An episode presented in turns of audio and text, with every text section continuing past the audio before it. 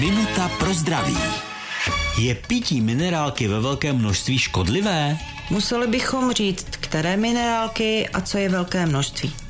Máme lehce mineralizované vody, označené jako stolní, a ty můžeme pít i místo normální kohoutkové vody. A pak máme ty více mineralizované, které mohou fungovat dobře právě teď v létě, kdy se více potíme a ztrácíme jonty. Nebo když potřebujeme doplnit hořčík nebo sodík při zátěži, při sportovním výkonu. Neměly by ale běžně nahrazovat celodenní příjem tekutin. Když to s nimi přeháníme, máme těch jontů moc, ledviny to nestačí zpracovávat a omezuje to jejich funkci. Může to potom mít vliv na vznik močových kamenů. Minutu pro zdraví pro vás připravila doktorka Irena Zimenová. Věnujte denně minutu svému zdraví. Může vám prodloužit život o celé roky. Český rozhlas Vysočina, rádio vašeho kraje.